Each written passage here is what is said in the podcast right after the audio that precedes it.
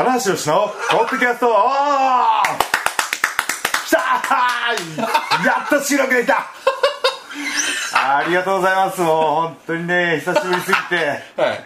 もうねもうお待たせししてしまってですね。なんかテンションが高い。いやもうはい嬉しいんですよ俺は。こうやってねはい。はい。収録できるってことあそんなが感じでいやもうツイッターのねあの自己紹介のプロフィールにもはい「ポッドキャスト全力更新中」って書いてあるのにおい嘘書いてんぞと棚橋更新してるじゃねえかと。全力感が見られない。んですそうそうそう。えー、もう地方巡業回っても。やれる時やりますみたいな、えー、随時更新中 無理ない無理ない形で。無理ない形で更新中文字数が多くなっちゃって。負担のかからない形で。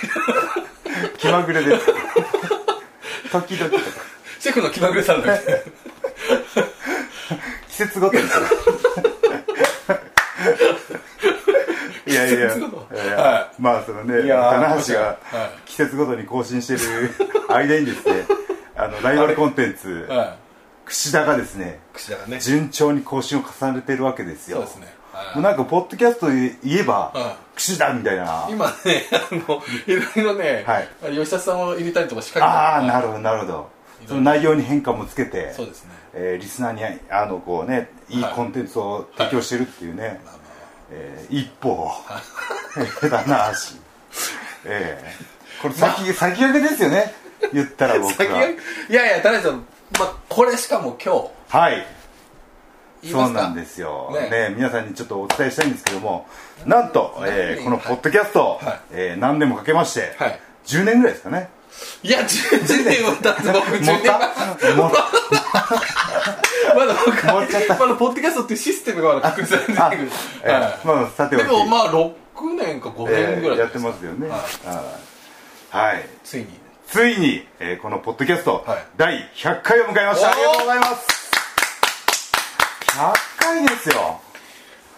100回。回はねはいなかなかできないです。いや僕もなんかこう100回聞く聞き返そうっていうね、気にもならないいや気にはなるんですけど。どれだけ100回分聞いた人がいるのかっていうのもねうん。気になりますけど。いやでもやっぱりその、更新してくださいっていうはい言われる方はやっぱこう通勤通学。そうですよ。やっぱりこうウィークデーとかね、はい。やっぱりこうやっぱりこう1年通したら、うん。あっという間に聞けてしまうじゃないですか。どこいや一日で聞こうと思ったら、はい。まあまあ無理ですけど。そう毎日うん。1一タナポをね。そうですね。はいその行きと帰りに聞けたらだからもう2本いけますから。はい。もう3ヶ月で聞けてしまうそうですよねとはい。いう計算なんですけど、はいはいやー100回ですね。いやでもなんかこのポッドキャストの歴史っていうのは、はいはい。あのー試行錯誤の歴史でしたね。そうですね。はい。もうそもそもだいぶ人が減ってますから、ね。あの一番最初大野さんがいたりとかはい。ね、そうですね。創世記。創世記をね。はい、えーそうですね。大野さんにこうね、はい。この脚本というかね。そうですよ。えー流れを作ってもやらって。っぱ構成作家なんでね元構はい成作家なので、はい。うちのねそあのこういう商品部のそういう、ええやり手の男やり手の大野さんがいるんですけども、はい。はい。まずそのフォーマットを作っていただいて、はい。はいでまあその大野さんがちょっと部署が変わって、そうですね。離れたところで「ジ・オリジン」をね 結成して、ははい。まあその「ジ・オリジンも」はい。その部署が変わったりとかあの他の仕事が忙しくてなかなか集まれなくなってきて、はいまあ、ちょいちょいゲストも入ったりしてで,、ね。はい。も結局マーシーと2人でやることが多くなったんですね。そうですね、はい。まあちょっと安倍さんはまあなるべく僕は入れ来てほしいっていうリクエストを出してるんですけどね。そうですね。はい。まあただ今日とかですね田中さんこれあの、はい。場所がですね、はい。えー見渡す限りのゴジラです。ゴジラとウルトラマンの怪獣のフィギュアが、えーそうなんです。今日はですねあの収録場所が道場で、えーなんでかと言いますとですね、えーアメリカ出発直前なんですよ。そうですね。えーでもここしか時間が取れないね。もうここしかないと、ピンポイントで、はい。はい。ねじ込みました、うん。はい。あの14日に、えーはい。大盛況のうちに g 1クライマックスが終わりまして、はい。151617とはい。3日間あったわけですよ、うん。で僕17は大阪で仕事だったんではい。1516しか夏休みがなくてですね。あ、はい。そうか1510あれでも昨日はもうあれですか？大阪行ってこいっていうかパッて行ってまた帰ってきたみたいな、そうですよ。うわーお。朝6時半の新幹線ですよで夜8時ぐらいに着いて。はい。はい終わりまし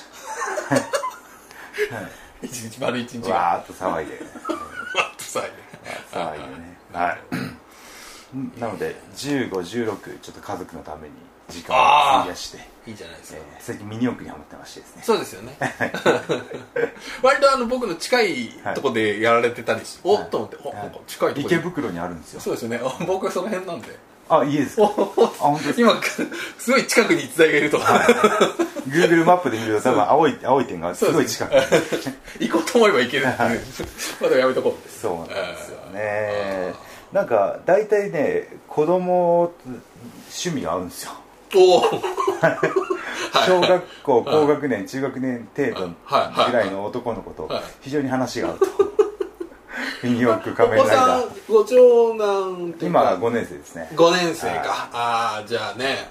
そうあーね一番。そのそのクーガから始まった平成ライダーおもちょいちょい見ててでもやっぱがっつり見始めたのが子供と一緒にカブカブトの前り響きくらいだったんでなのでねそれもまあ子供のおかげっちゃおかげで、はい、で好きだ好きだって言ったら『アメトーーク』に拝見しましたよ。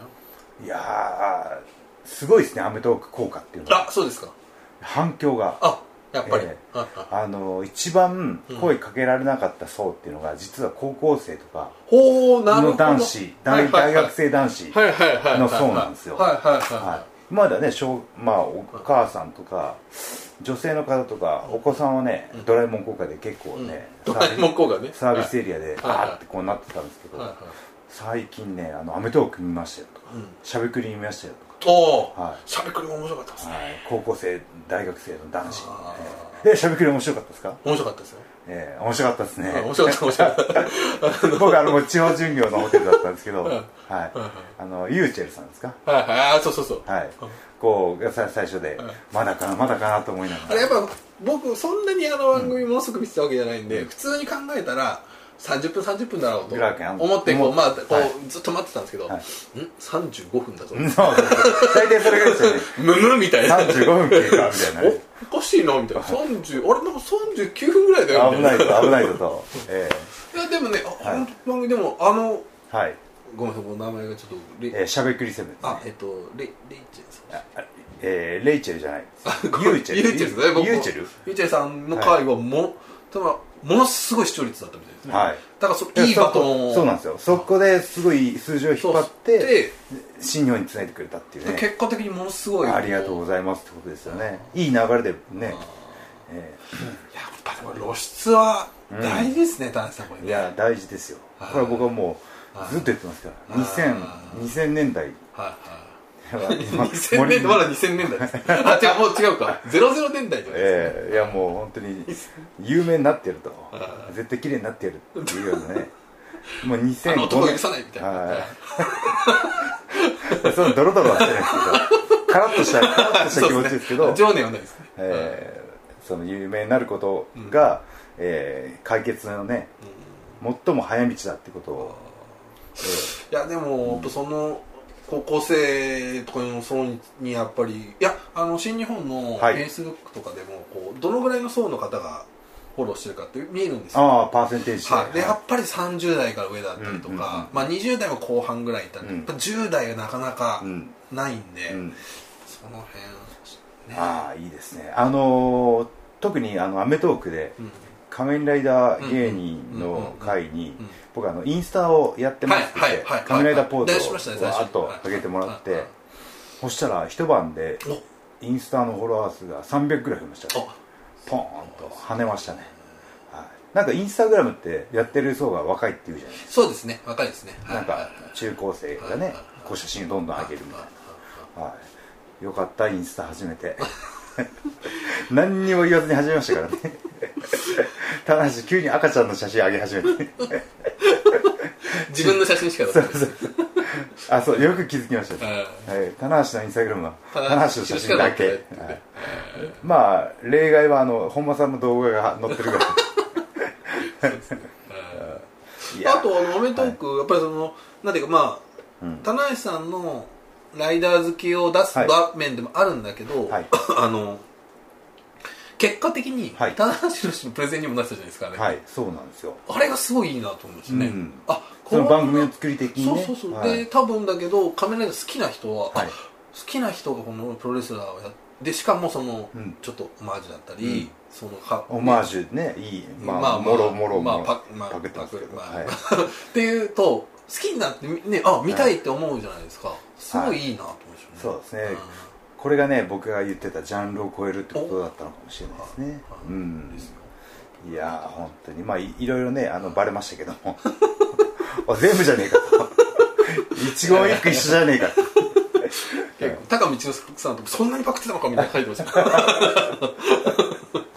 はい。いやーでもねあの昭和ライダーから始まった番組だったはいはいはい。昭和ライダーちょっと疎いんですよああそれま言ってま見切れってなくて、はいはい。ええ。でワイプワイプで抜かれた結構膨大な、はい、半分前半昭和だったんですけどニコニコしてましたね。いやだから一番最初にん『アメトーーク』終わった時に、うん。うちあのまあ西野さんっていうね、はい。あのやっぱカメラ好きなスタッフいて。あの速報のね。そうですね、はい。うちのスタッフ。で、はい。どうでした？アメトーークはいってね興味津々に聞いて、はい。ただいやー昭和ライダーのネタが多くてですね、はい。そうなんですよ、はい、でもなんか詰め込みましたね。いやそうそう。七橋のプロレスのなんか全部をねエッセンスをね。僕それを聞いてちょっと不安も持ったんですけど、けはい。結果的にこう,、うん。ちゃんと昭和も平成もちゃんとはい。いい感じでバランス取れてるんで,、そうですね。はい。あ見終わるああ田中さん入ってよかったなっていうね、うん。感じいやーまあまあ話戻りますけどはい「しゃべくりセブン」の方も、はいはい。あの短い間に、えーエアギターとはいはい「愛してますと」ああそうですね、えーはいはい。全部詰め込みましたね。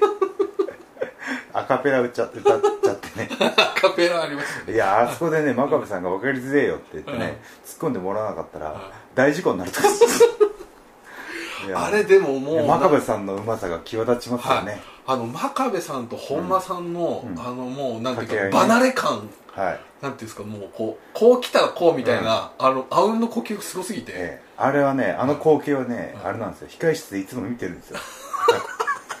大体あんなう感じです。よとか 大体かぶってくるんで。そこにねやっぱさ棚橋さんという、うん。トライガーさんという二大天然がこうあの うまく配置されていて。どういうことです天然。いやだから本当にねあの本当控室でもあのあれがあるんで「まあさん浜さん今テレビ回ってませんよ」って言って普通に言うんですけど、うんいや特に真壁さんツッコミ能力のうん。高さは今異常ですよね、拾いまくるんですよ。あええ。あもう本当にゴールデングラブ賞何回も受賞してるだけあって。そうですね。どんなこぼれ玉も。こう打ち抜いていくというね。拾拾いまくるんですよ朝広くえいやえね本間さんもねあのこれあのみあのライオンズカフェを本間さんの方見に行った棚番、ーはい。えーシュープロのユーザー記者の話だと、うんトークがこなれすぎてて。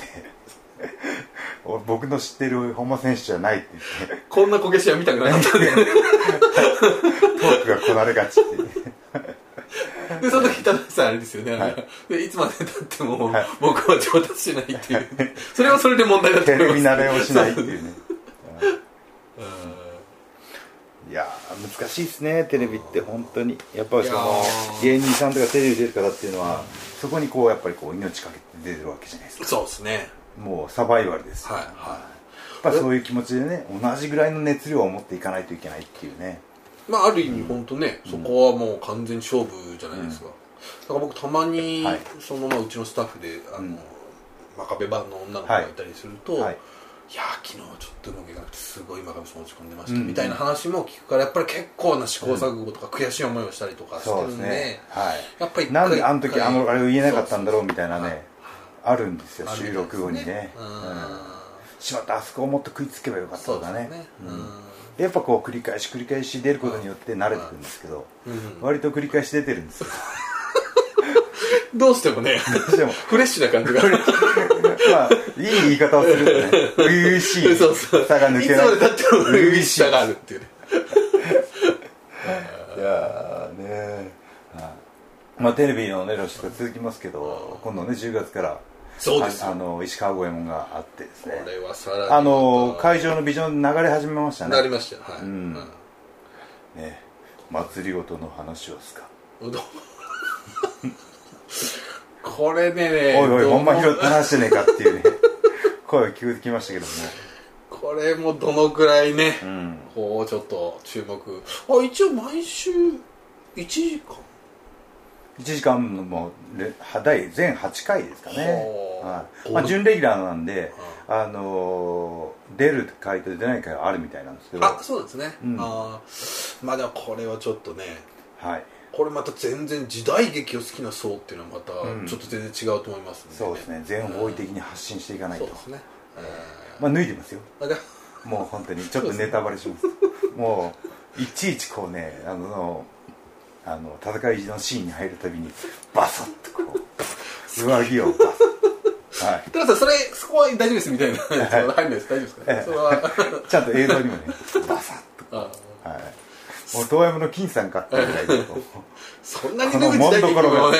この大胸筋が目に入らんかと、好きあれば脱ぐまあ、それそれが好きになるあだになるという、ええ。えーまあまあ楽しみにしていただいて、えいやもうでもねまあでもねうこういうありますけど。選手の露出が同時並行で、やっぱりこう会場に来るお客さんもどんどん増えてくるわけじゃないですか、で会場のね、あの試合内容も、今年の g 1は抜群に良かったですすごかったですね、うん。まあ全体的にちょっとね、はい。やっぱ田中さんやっぱりちょっとあれなんですけど、どう？どうですか？今年やっぱ初出場の選手が多かった。多かったですね。ね。はい。あれがでもなんかこう新鮮味というかうん。新風を吹き込んだですね、そうですね。はいはい。もう g 1であのやっぱちょっとあれしましょうよ。あのなんか賞つけましょうよ。はいタナコが選ぶ。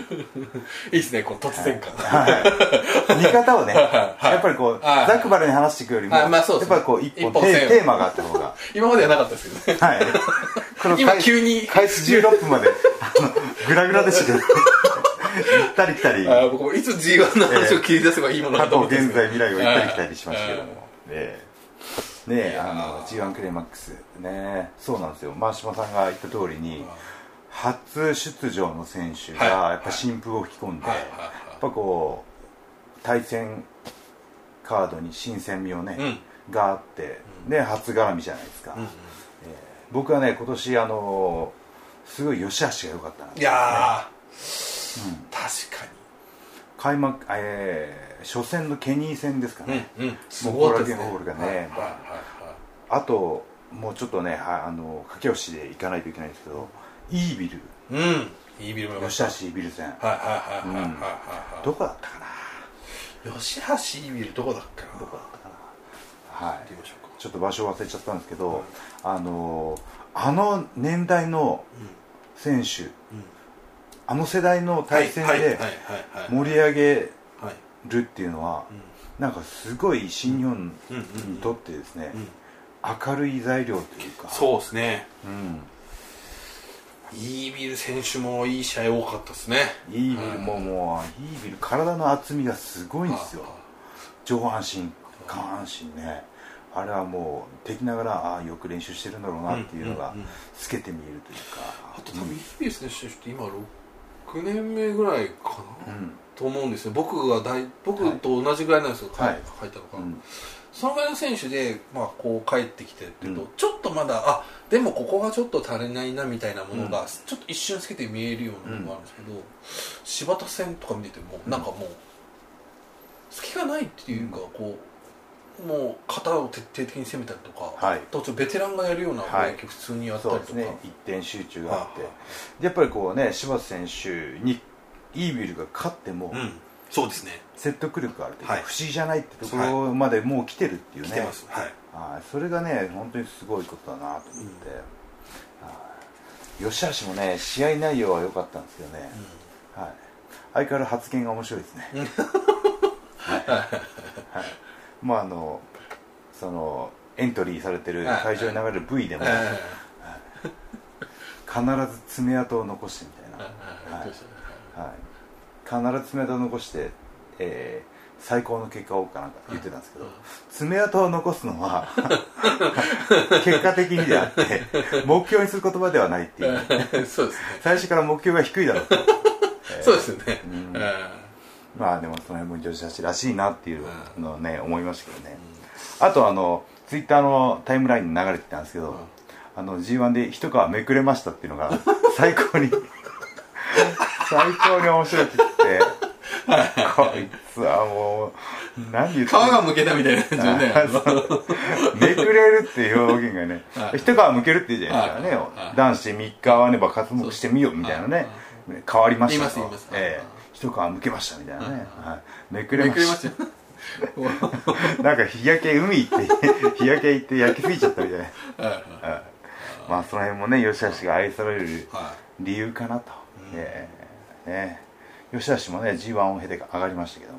いいやそうですよ。今度ね、ケニーとのおそらく挑戦権優勝マッチもありそうですし、うん。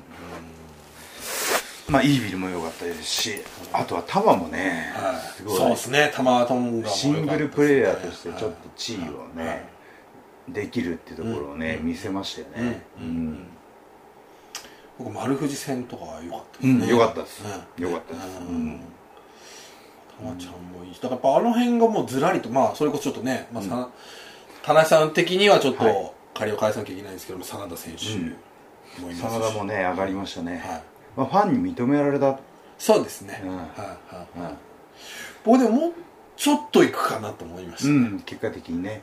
田中さんを倒した勢いで、うん。岡田さんも食っちゃうのかなと思ったんですけど、そこまではいかなかった。岡田行かせなかったですね。ねあのー開幕戦のね佐野戦は超重要だって僕は、見てましたね、ええはい。開幕前に言ってたんですけども、うん。ええあのー無事復帰できましたよ、はい。今更ながら言いますけど、だからやっぱりあの、はい、帰ってまいりました。あまりにもこう、うん。復帰戦と G1 の開幕がセットだったんで、こうなんかあまり復帰おめでとう感というよりは、もう開幕黒星みたいなそっちに引っ張られましたよね。そうですよね、うん。やっぱりちょっと。棚橋復帰みたいなのは、ね。ええ。うん。もう棚橋黒普星通にあそこであれだけ試合するっていうだけでも相当あれ、はい。ねあるし、あのスパンがあるわけですから、いやまあやっぱりあの2ヶ月は短いか長いかって捉えるのはまあ、あのそれぞれなんですけど、ぱ怪我が深刻だったので、僕的にはやっぱり不安な部分もあってですね、はい、で、まあ、しっかり5週間うん。リハビリのメニュー組んで、これねあの MVP、MVP というか、厚労省、うん。菅野トレーナーですよ。いやはい、ーははい、もうあの人がいなかったらい菅ちゃんが。菅ちゃんがいなかったら僕は復帰できてなかったかもしれない、おはい、この新車を手に入れてなかったかもしれない。です、これまた巡り合わせというかねちょうどそのそうなんですよ。入られるタイミングがちょっと辞められてっていうね、ん。もうこれがね本当ずれてたらあ運命的でしたうね、ん。新しいトレーニングを取り込んでくれて、で同じまあ見た目はねそれほどギリギリ戻した感じなんですけど、下半身の充実とジャンプ力とスタミナとすごい伸びてですね、はいどうですか？そのちょっとあんまり その怪我ってやっぱ始まっちゃってからはそんなにね、多分こう、はい。発言でもなかったんですけど今のはい。状況っていうのは結結果的に今こう乗り越えてなんですけど結果的には二頭筋の力は落ちてますね。でもこれから徐々に増やしていく感じで、うんうんもう痛みが取れてるので。ああそれは良かったですね、痛みが取れてるので右に比べて左弱いですけど、はいはいこれはもうあの日にち薬で、はいあのー少しずつ重たい重りを上げていくと、はい、よかったです。でまあね、はい。開幕前におっしゃってたのは、そのまあ肩の部分は確かにそういうようだけどその他のメンテナンスがバッチリだと、バッチリ。バッチリうまくいって。はいはい。っていうのはもうこうしやっぱシリーズ通じて、うん。それはもう実感としてなんかどうあありあった感じですか、うん、あの菅野トレーナーとその、えー飯食ったりとか、うん。いろいろこう一緒に過ごす時間が多かったので、うんうん J リーグの、うんうん。えーうん金沢のチームの、うんうんでトレーナーをずっとやられてたんですけど、あのサッカー選手のやっぱりこうピークってどれぐらいですかっていう話になって。で体力はやっぱりこう、やっぱ25ぐらいから徐々にね、若い選手の方が優れていくんですけど、技術が上がっていくと、はいなので選手のピークっていうのは、うん。体力とうん。体力の上がっていくのと技術が上がっていくのが交わったところが選手としてのピークじゃないですかねっていう話をしてて、はい、でそのトレリハビリをやっていく中で体力がどんどん伸びていったんですよ、うんうんこの39にして、はい。おい体力伸びてて技術も安定して伸びていったら、おいまだピーク先だぞと、えまだまだいけえる。朗報が。朗報来た。朗報が。朗報がね会話の中で飛び込んできましたね二人の間に朗報が来る朗報と朗報が。がねもああなるほど。じゃあ俺まだピーク先じゃんっていう。おお、はい。いですね。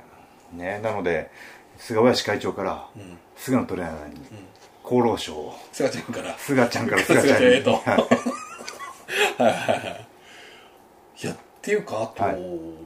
今年はちょっとその離脱者は出なかったんですけど、はい怪我人が多かったですね。ですよね。もう。見た目でテーピングがは巻いてる選手がどんどん増えてって。い、まあ、柴田さんしかりエルガン。しかり本間さん。本間さんしかり、うん。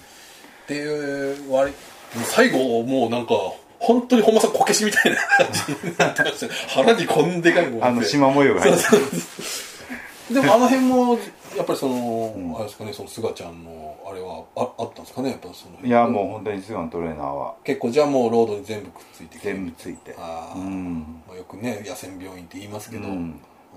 いや本当に助けられましたよ。あで必ずあの試合前には肩のチェックをしてもらって可動域と。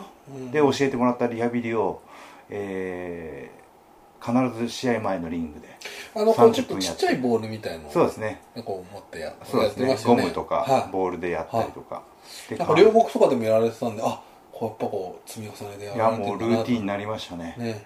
はその昔だったらもう道場入っていきなりもうベンチプレスの台に座って60キロ100キロ130キロ150キロ ほらって言ってバンバンバンで はい終わりってなってたんですけど やっぱり今は荒々しい感じはい道場入ってやっぱ肩のインナーマッスルから温めていってでちゃんと軽い重りから順番に上げていってマックス挑戦するっていう、えー年相応の練習というか。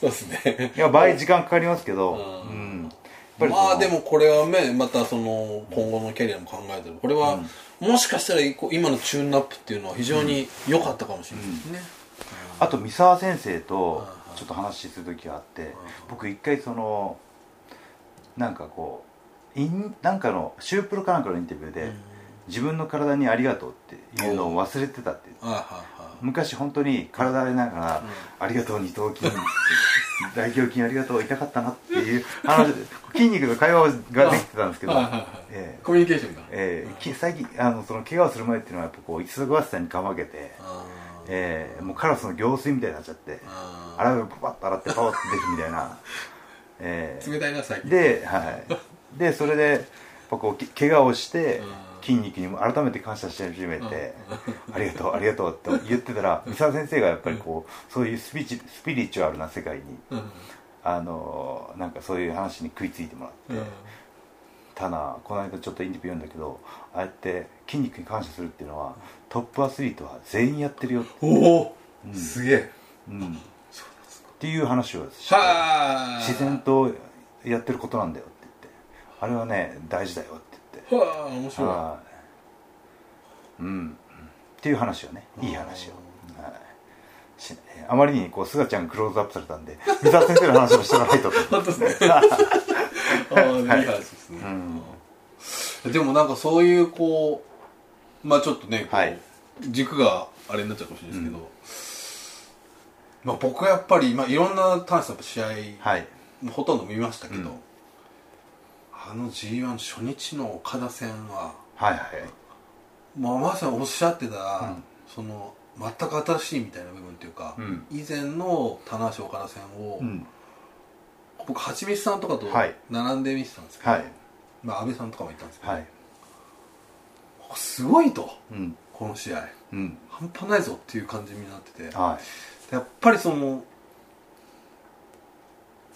本当にそのこのなんですかねそっち、まあ、新しいうん。棚橋がいはい。こう作った名勝負っていう感じがしましたね、うん。ありがとうございます。まあ肉体的な変化もあったんですけど、一番の変化はやっぱりシチュエーションの違いなんですよ。ああはいはい、はい。おっしゃってましたね。あのー東京ドームまではやっぱりこう、はい。岡田棚橋っていうのは並列で、はまあ、チャンピオン取ったり取られたりっていうのがはい。2012年から続いてきたわけじゃないですはかでも今は完全に棚橋が追いかける立場なんです。はいはいはいはいはい。はいなのでこのまあ同じ動きだったりとかうん戦いの中でもうん全然こうんう棚橋が向かっていく状況っていうのが違ったわけですよね、うんうん、だから新しく見えたのかもしれないし。そうですね、まあ、あとはそのまあわかんないですけどそのやっぱフィジカルみたいな部分でも、うん。なんかそうまあ正直ちょっとまあわかんないですけどあれを見て完全復活っていう感じがやっぱしましたね田中さん。でもねやっぱラスト5分いねラスト5分があのもう少しスタミナがあればって思ったんあそうですか。あれでも。あれでも乳酸が体に溜まりきっちゃって重い体が重いって思いながらやってたんですよね。やべえこあとこあと一呼吸できればと思うようなところがあって。やっぱりあそこまで走ってきたのら最後の30最後30分っていうのははい。もう相当な負担がかかるっていう。そうですね。もうもう次の日あの疲れないとは言ってますけど、ベッドから起き上がる。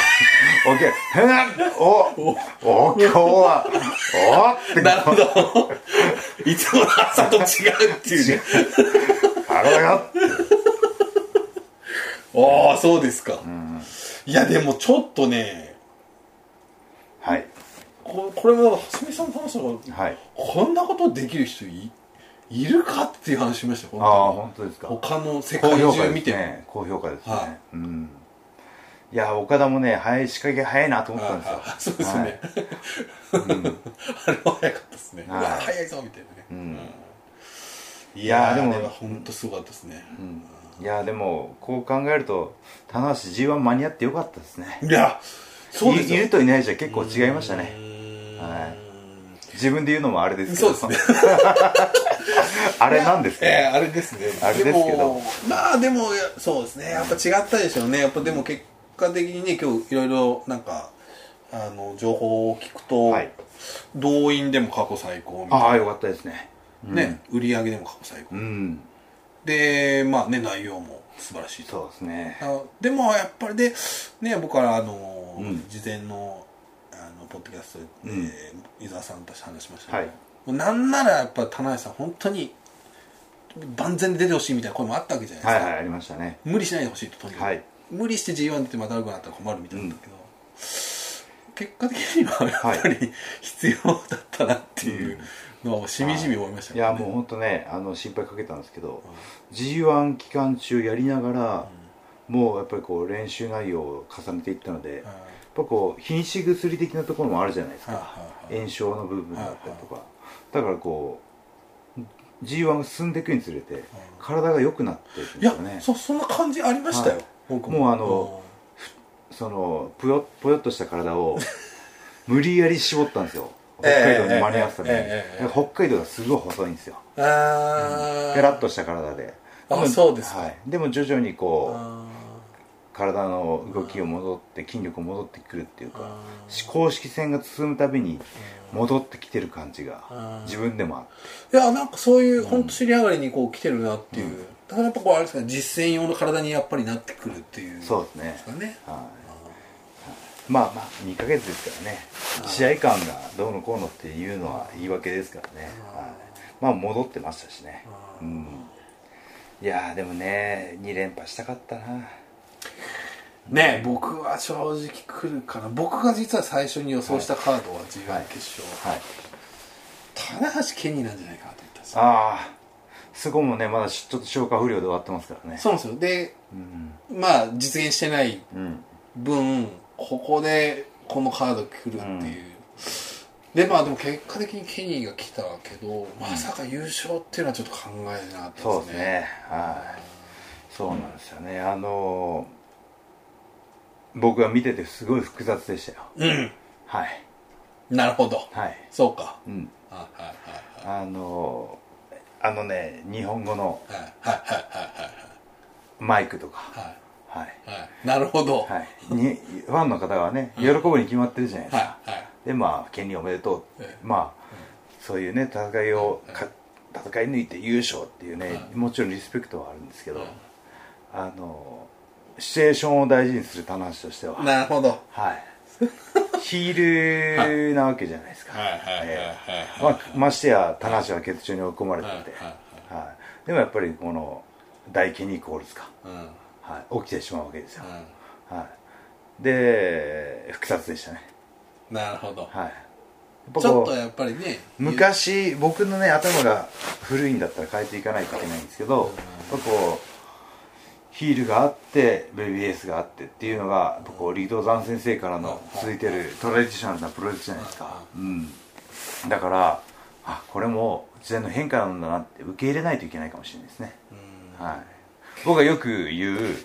長寿企業の秘訣、うえー会社の理念うん。技術そして、えー時代の変化にはい柔軟に対応するといううん。この3つ3点なんですけどなんかねちょっと僕の考えが古くなってきてるのかもしれないですね。もうヒールベビーちょっとねなくなってきてるのかもしれないですね。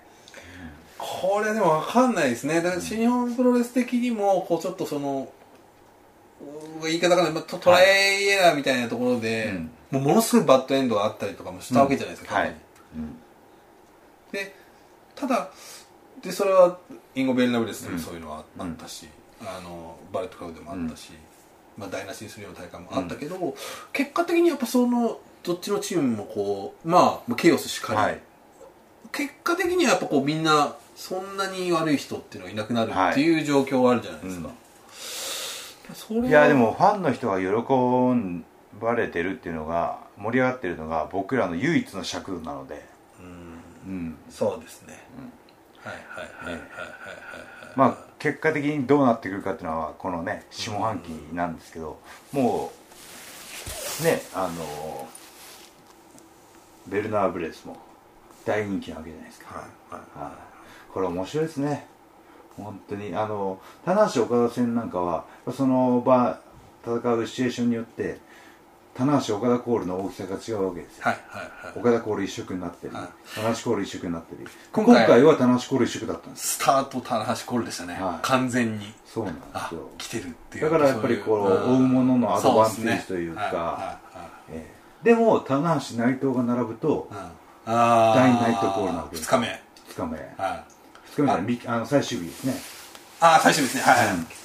タグマっちゃったんですよあれちょっと良かったですね。触れなかったですね結局。触れなかったですけど。けどあこれは棚橋内藤で見たいなと思って。はい、棚橋内藤で向かい。合って大ナイトコール来たかってなって、まあなんかちょっと悔しい反面嬉しかった。り、そこはやっぱり多分また見方が違うんでしょうね。うん。うん。早いっすよ。だって去年の、なんか覚えてます？なんか公園で内藤とインタビューあったの、はいですよ。僕その話昨日内藤選手としました。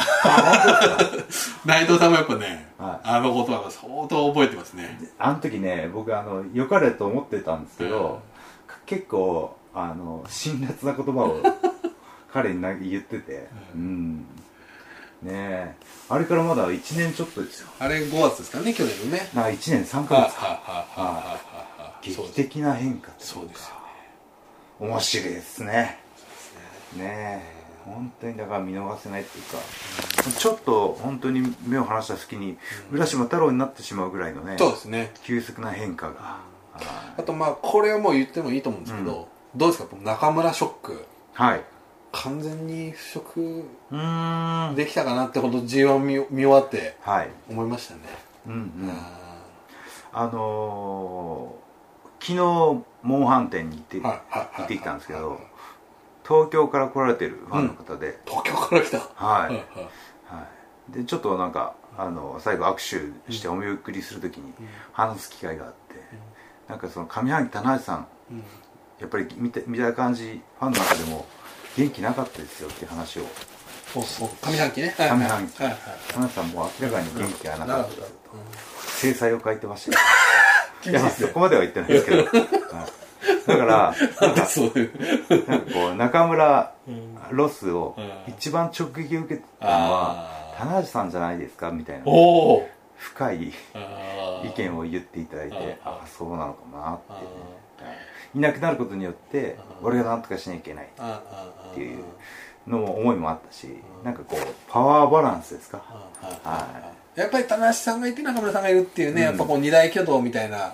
あれありましたから、ありがとうございます。二大巨頭ありがとうございます。ね。あそこでね実は中村ロス一番あったかもしれない、一番あったのは棚橋さんなんじゃないですかみたいなね。鋭いこう指摘をね。あああそうだったのかな。でまあでも払拭しましたね。ーと思います。はい。まあこれはねっていうかまあちょっとね中村さんファンとかもうんいらっしゃるあれだけど。まあやっぱ本当あの3月ぐらいは本当厳しかったんで、うん。もうもうなんか辛くて辛くてみたいな感じ根根底にあの、なんかこう不安感がねありました。みんな抱いてて、はい。でも会場にあの中村 T シャツ着てくるいますね。ファンの人が結構いるのが僕見てて嬉しいですね、でサイン会とかに並ん。でくれると「あいい T シャツ着てるね」と。あ中村ファンは今お前にメッセージなのかみたいな感じで。はい、でそれ必ず言うんですけどはい。中村 T シャツを着てるファンの人がこうサイン会に並んでくれると今中村ファンは棚橋預かりだから。ええ。一時的にね。一時的に僕が預かってますんで、ええ。結構ですって言われて。サインもらいに来てる。ねいやでもだからそれは、でいやでもそのその象徴されるのがその先ほどねヒールベビーの話がなくなってきてるっていう象徴されるのがやっぱりこうね棚橋のサイン会に並んでる人がバレットクラブ T シャツ着たりとかあのそうなんねバレットクラブの T シャツ着て、うん。棚橋キャップかぶって、うん。レイメーカータオルとか、はいはいははい。うん、いなるほどなるほど。なんかこうもう「箱越しです」みたいな、いやそうじゃないですか。うん。うん。そうですね。それはっていうのを嬉しいこねちょっと時代の流れを感じましたはいね、はいはいはい。けど棚橋ファンは熱いっすよ。はい。自分で言うのはあれですけどやっぱり棚橋さんってまあこうすごい熱量感じますね。あはい。どこに行ってもちゃんと応援してもらってっていうね。はい。まあちょっと G1 の話に戻りましょうか、はねえそのあと、えー触れとかないといけないのはうん。あれですね。A ブロック B ブロック去年始まったじゃないですか、うんうん交互に公式戦を行うっていう、はいはい。はいああこれはね僕本当ねあのす素晴らしいというかはいはいははい、選手の中ではい。A、B どっちに分けられるかっていうのもあるんですけどなんか反対の側のブロックに負けたくないみたいな。ああはいはいはいはいはい。はいお前はいい試合しやがったねみたいな。はい、今日の大会盛り上がった、はいはい。じゃあ俺ら負けねえぞみたいな。のがやっぱりこうねレスラーは負けず嫌いなんで、はいはいはい。盛り上がりにおいても負けたくないっていうか。うん。そういうのはね随所感じましたね、はいはいはい、だから両国初日に棚橋岡田があったわけですはでこう、はい。次の日、はい。少なからず、内藤ケニーに影響を与えてると思うんですよね。い、絶対にありますよ。うん、だそれは去年もあったんですよ。ありました棚橋 AJ で。はいはいはいで、えー岡田、は中村だったじゃないですか、はいやっぱでで一個すっごいあのここだけの話をすると去年なんですけど、そのはタイガー服部さんに聞いたんですけど、はいはえー棚橋 AJ を見てた中村が、いはい。服部さんに「棚橋さんってなんであんなに頑張るんですかね?」って言ったんですよ。で それを服部さんに聞いてちょっと僕はニヤッとしました。だからそのなんだろう。負けたくねえっていうかね。あなんかそういうなんかこういい意味でこう対抗心というかあの引き出せてるんじゃないかなっていう気がします、中村さん言いながら完全に火ついてる感じですよね。うん。ああしやってやるっていうね。なんであんな頑張るんですか、ね。負けねえぞみたいなのがね。絶対語尾につきそうな感じがし絶ますよね。対思ってます、僕あのちょっと今回両国3年生見て思って、まあ去年からですよね、はい。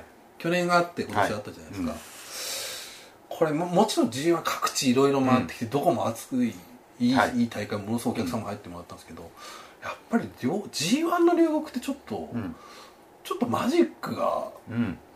ありないですか？高校球児にのそう。甲子園みたいな。そうそうそうそう G1 両国魔物が住むみたいな。魔物っていうかちょっとやっぱお客、うん。あの形のあれがあるのか、うん夏っていうのがあるのか、はたまた相撲っていう伝統があるからなのか、うん、あれじゃないですかやっぱりこの G1 が26年続いてるってうんうんうんういうんところの歴史の重みというか。ありますね。うん。特にまあこれは昨日内藤選手の話なんですけど、うん。最終戦の決勝のあの雰囲気っていうのはちょっともう他に比べるものがないぐらいのああそれは感じますスねペシャルな、うん。であそこもそうなんだけどそのやっぱり今徐々にこれまあ2年目ですけど、ん。両国初日のメイン、はい。2日目のメインっていうのもちょっと神がかもうまそこのちょっとグレードがガッて上がってきて、あの両もう一回ね甲子園をあの例に出すとうん。甲子園の準々決勝が面白いっていうじゃないですか。ああはいはいはいはい、なそういう理論もあるのかもしれないですね。A ブロック決勝はい B ブロック決勝もまた面白いぞっていうよそうなねいやだからこれちょっと来年の予定出てないですけどやっぱりね、ん。これ3日間見てほしいなっていうのがありますね。そこの3日間だけでも流れがあってドラマがあってそうなんですよ。っていうね大きな流れがありつつ、また最後のこの両国マジック3連戦がうん。あるなと今年も思いましたね、うん。関係者でありながら思いました関係者でありながら。すごすぎると思って立ち上がってもう立ち上がって。走行する。と そこ有名なしてなかったですよもう最後。そこしてくださいよ。来たーみたいな。でもあれですね両国のがガーッと盛り上がるにつれて、はい。あの両国周辺って、はいあのデータつな がらなくなりますね。あそうですよ。ははいはいはい。電話とかつながらなくなりますね。あなんか僕もあのインターネットが遅くなったはいりとか、写真とか上げてるんですけど、ん。あの特に休憩中ってまたガッてこうみんな使うから。みんな見るから。あだからその時だけは僕外に出てうん。作業するんですそうじゃ繋がらないんですよ、うん。両国内では繋がらなくなります。ねトレンドとかにも上がりましたしはね G126 がね。はい。あと海外もねいやそうですよ。上がってたみたいで。あどんどんワールドのねあのーみ見てる海外の方も増えたんじゃないかなとはい。これは。今回ロッキーがねロッキー来てましたしね。実況でね。ううん。んあ解説か。うんそうですね解説入って。でこれでまたそのまあケニー・オメガっていうのはねえ英語系の選手ですから、ええそういう意味でもねやっぱちょっと。そうですね。複雑ですけどね僕はね。これいいですねでも。ああそうか大声援なんだと思ってね。あー。うん。ですよね。はい。やっぱりそう考えるはやっぱ頭を柔軟にしていかないといけないんだなと思って。だからそのいぶしの歴史を引っ張ってくるとか試合内容でね。あのはデビット AJ の過去のねあのはい。得意技を出すとか完全にや試はい合内容がはい。ベビーフェイスはい。ですよはい。はい。はい。はい。ははい。はい。い。うんもうスタイルも華麗だしうんあこれがねあの新しい。形なのかなってねちょっと思っちゃい。ましたねうんなるほど、んあーでもまだこのねはい。棚橋ケニーってい。うカードはこう、うん凍結されてるとい。うか、はい温存っていうのは分かんないですけどまあとまあやってないわけですよ。帰して僕がまだあほとんど言葉にしても試合にしても絡みに行ってないですないですからね。うん。ーそれが一個あるし、はい。ただまあやっぱり真田さんっていうのがあるし、そうですね。今後はどこがねやっぱちょっと話いやまあ本当にあの両国のね試合後のコメントできましたけど、夏休みの宿題がまだまだ山宿題山積みが。ねはい。夏休み終わってもまはい。まだねそうですね。全部はできないと。はい。はい、えー。いやでも面白いですね。ここから各選手こう、やるべきことが見えてきてるというか。そうですね。ドーかムに向けて走っていくというか。でやっぱりね、これはまあ東京ドームあ、うん。G1 が終わったらもうプロ新日本プロレスファンがやっぱ考えることはこれ東京ドームどうなるどうなるんだと。ね。でもみんなもう思ってるわけじゃないですか、はいはい。楽しそいやでもあれですね本当に。ドーム終わって情報どうなるんだ？うはで情報終わったらすぐ G1 で。そうっすね。G1 終わったらドームどうなるんだ、はいはい。これ1年のサークルが早いですね。もね本当に。どんどん来ますからね。この間東京ドームやったような気がやっとするじゃないですか。ほんでねドームで岡田に負けて時代変わったと思ったけど。まだまだね。はい。どんどん新しい選手出てくるわで。うんいや面白いですよ。ね。同時並行で地上波の露出も増えてきてそうですよ、うん。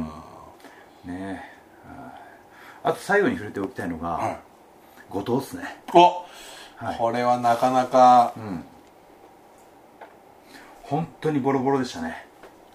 体が。はい。宮野さんもツイートしましたけど。うん。宮根さんツイートしましたね、はい。あ足が。足首にアイシングしててあとあの僕もあの玉に食らったフェンス攻撃ではい横に大きい黒いあざを作ってたんですけはいど後藤も全く同じ技で同じ黒いあざを作ってて玉ちゃんの？玉ちゃんの。フェンスにガッと落とすのが分かるああはい。後藤もね想像以上にボロボロだったですね。はい。後藤さんね、はい非常にちょっと、惜しいとこまで行ったんですけどねちょっとその後その勝ち上がり方もん。自力というよりは、うんちょっとその棚橋岡田が引き分けたことで上がったっていうので、ちょっとこうなんていうかファンももう一つこうバッ期待感というかね。こう後藤行ってくれみたいなムードがちょっと作りきれなかった部分っていうのはちょっとあったと思あうんですよね。ったんですけどあのーまあプロレスってやっぱり一人でできるものではない、なんかそういうツイートを見かけたんですけどやっぱりこう春のねじニュージャパンカップの決勝もはいはいはい後藤がいなかったら内藤っていうスター優勝者生まれないわけでして確かに。であの今回の G1 も後藤の頑張りがなければ ケニーっていうねはい。あのそうですよね。優勝者脚光を浴びる光を浴びることができなかったわけなんでその相対的にねやっぱりこう G1 っていうのは優勝者だけしか注目されないっていうのは毎年のことなんですけど。そうなんですよね。まあ去年は別でしたけどね。あれ？去年はあのね去年はシーンがありましたからね、えやっぱね後藤っていう選手もやっぱ再評価しましたね、ああ、ファンにもファンにもしてほしいところですね、うん僕の気持ちとしてはね、はいはいはいはい、うん。